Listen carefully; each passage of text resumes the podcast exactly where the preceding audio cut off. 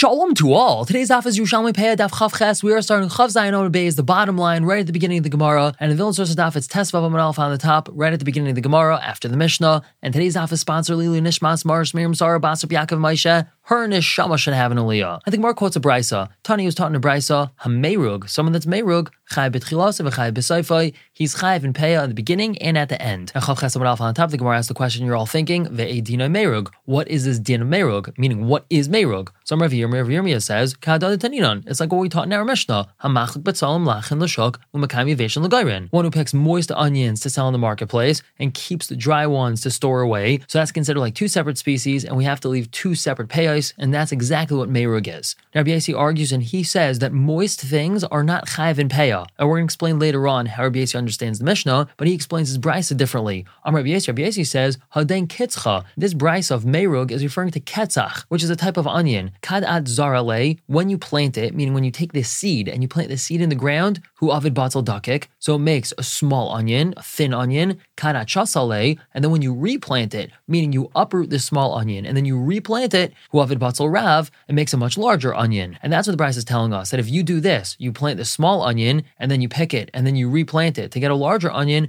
you're going to be chayv and peah in both stages when you pick it after stage one and when you pick it after stage two. The Gemara hold on one second. D like without this, manan amrin, what would we say? Would we think that it's not chayv and peah? Because Hayil Vahul Izriya Yehe Pater Peya, since it's only meant for planting, it's Pater and Peya, meaning would you really think that after this first stage and you picked it when it's small, it's going to be Pater and Peya just because you intend on replanting it right away? That doesn't make sense because V'chitin Loil Hain isn't wheat for replanting also. What do you do? You harvest your wheat and then you take a lot of those kernels and you replant them to get more wheat. And we know that wheat is Chayv and Peya, so what's the Havamina that these small onions would not be Chayv and Peya? So the answer why we need this brisa is because Chitin Ruben Lachila, wheat, the majority of it is eaten. Yes, you are going to replant some wheat in order to get more wheat, but the majority of the wheat is meant to be ground and eaten. But. These onions, the majority of them are just meant for replanting so that we can get larger onions. And therefore, we have to have a brisa to say that even these smaller onions are chayv and peah, because if not, you would think that they're not chayv and peah because they're really just going to be replanted. Now, like more ask a question on Rabbi Yirmiyah. I'll into Rabbi Yirmiyah. According to Rabbi Yirmiyah, and this is really not just according to the way Rabbi Yirmiyah explains his brisa of Meirug, is also a question on how Rabbi Yirmiyah would understand our Mishnah Mishnah, Yarak Chayv Bepeya, are vegetables chayiv and peya? We've already learned previously that one of the criteria for being chayiv and peya is something that someone's going to be machnes lakiyum, he's going to put it away for storage, and it stores well. And vegetables, one is not machnes lakiyum because they do not store for a long time. Well, one does not store moist onions away. But Rabbi Yirmiyah says that someone who's machlik betzalim lachin, he's chayiv and peya. How do we understand that? Does Rabbi Yirmiyah really hold that vegetables that one doesn't store away, one is chayiv and peya? So the answer is no. That minoi machanse lakiyum, the min, the type, the species that we're discussing over here, that is something that one stores away. One does take onions and store them away. He only stores dry onions and not moist onions. However, there is a type of onion that one will store away. And therefore, even onions that are not storable, like moist ones, they're still chayav in peah. Now the Gemara asks, Ma avid la Rabbi Yossi. What does Rabbi Yossi do in our Mishnah? How does he explain our Mishnah? If Rabbi Yossi holds that something which is lach, something which is moist, is not going to be chayav in peah, so Gemara answers, Gomer hu ve'enim el yabesh. Rabbi Yossi explains our Mishnah is referring to something which is gomer. It's completely ripened, and the only thing that's missing is that it's not dried out yet.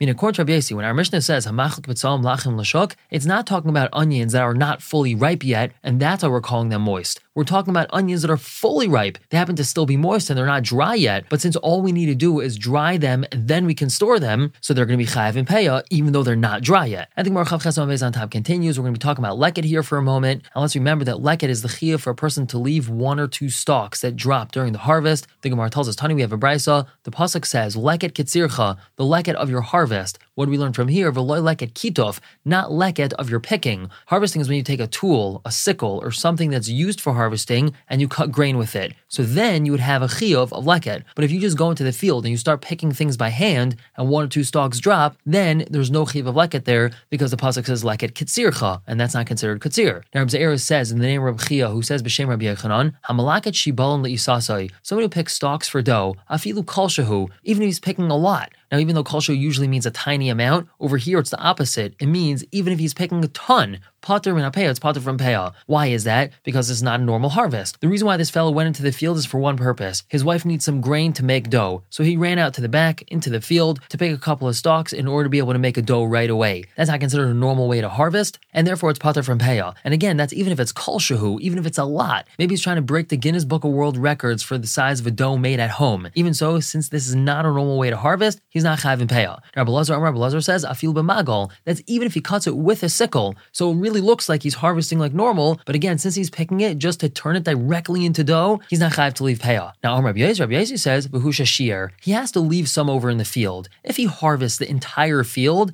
then that's already considered like a normal harvest, and he would be chayv to leave peah even if he's just harvesting it for a dough. The only way for him to be putter if he's harvesting it for a dough is if he leaves some over in his field. Ask the Gemara and Rabbi Yossi, Vatani was taught in a brisa, let's say he has five grapevines, vu and he harvests them, and he brings them directly into his house, Pater min aperatim min arlo min He's pater from all these things because this is not considered a normal harvest. But he's chayiv in oilus. He has to leave the underdeveloped clusters. Now, what we see from his brisa is that he doesn't have to leave some grapes on the vine in order to be pater in all these things. So this is a question of Rabbi Yossi that says the only way for him to be pater in peah is if he leaves some grain. Why does he have to leave some grain? He doesn't have to leave grapes. So Rav Yudin Rav Yudin says, Kan b'gemuras, kan b'she'en gemurais. One is referring to fully ripened grain, and the other is referring to not fully ripened grapes. Rabbi Yossi to fully ripened grain. So if you're going to harvest the whole thing, even though you're just bringing it into your house to make a dough out of it, still that looks like a normal harvest because, after all, the grain is fully ripened. Whereas the Brass is referring to grapes that aren't fully ripened. So even if you harvest all of them and bring them into your house, you don't have to leave any, and they're putter and all these things we just mentioned. Now, Rabbi Yossi, he explains differently.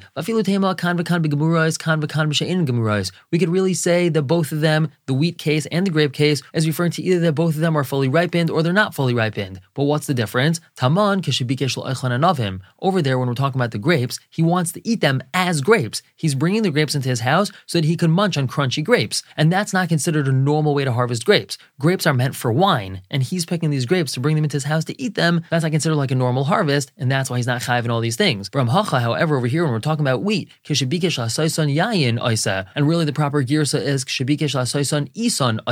The reason why he's harvesting it is because he wants to make it into dough. And really, the purpose of harvesting wheat is to make it into dough. Now, it's not usual to harvest it and bring it directly into your house. Usually, you harvest it and you go through a whole processing stage. Maybe you're going to go sell some on the marketplace. Maybe after you finish processing it, then you'll bring it into your house. You don't usually harvest it and bring it directly into your house. So he is doing something somewhat abnormal, but he's still using it for the intended purpose of grain, which is to grind it into flour and make it into dough. And therefore, if he doesn't leave any in the field, that's considered like a normal harvest, and he would be chayiv and pay in that scenario, according to Yossi. Now, once we have this grain case and this grape case, the Gemara says, Hada yalfa min ahi, vahi yalfa min. This one could be learned from that one, and that one could be learned from this one. Hada yalfa min ahi, this one can be learned from that one, meaning we can learn something from the grapes and apply that to the grain. She'im bikesh if when he harvested his grain, he intended just to eat it as malilois, which is basically taking the kernel and roasting it so it becomes crunchy and somewhat sweet. So in such a case, we would say vafilu loishir, even if he doesn't leave anything over and he harvests the whole field just to be made into these malilas, to be made into this crunchy grain snack, that's okay. He doesn't have to leave anything over